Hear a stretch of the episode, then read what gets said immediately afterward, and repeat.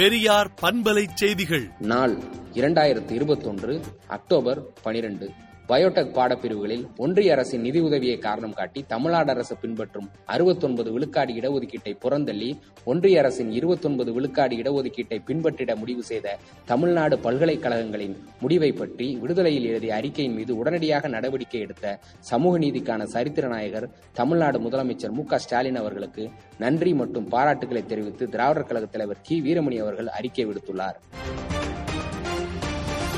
Biotechnology படிப்பிற்கு அறுபத்தொன்பது விழுக்காடு இடஒதுக்கீட்டின்படியே மாணவர் சேர்க்கை நடைபெறும் என்று உயர்கல்வித்துறை அமைச்சர் க. பொன்முடி பேட்டியளித்துள்ளார்.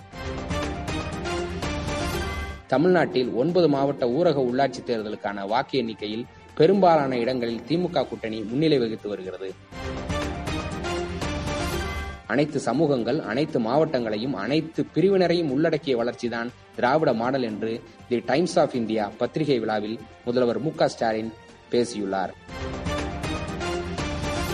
தமிழ்நாட்டுக்கு இருபத்தைந்து புள்ளி எட்டு நான்கு டிஎம்சி தண்ணீரை கர்நாடகா உடனடியாக வழங்க வேண்டும் என்று காவிரி நீர் ஒழுங்காற்றுக்குழு கூட்டத்தில் தமிழ்நாடு அரசு வலியுறுத்தியுள்ளது.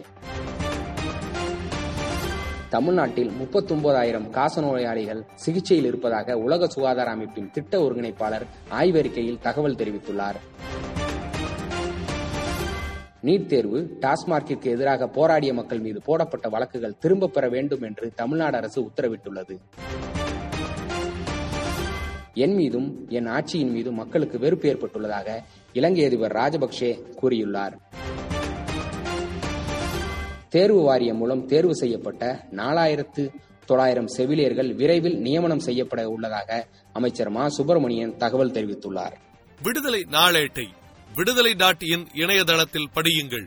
பெரியார் பண்பலை செய்திகளை நாள்தோறும் உங்கள் செல்பேசியிலேயே கேட்பதற்கு எட்டு ஒன்று இரண்டு நான்கு ஒன்று ஐந்து இரண்டு இரண்டு இரண்டு இரண்டு என்ற எண்ணுக்கு பெரியார் எஃப் நியூஸ் என்று வாட்ஸ்அப் மூலம் செய்தி அனுப்புங்கள்.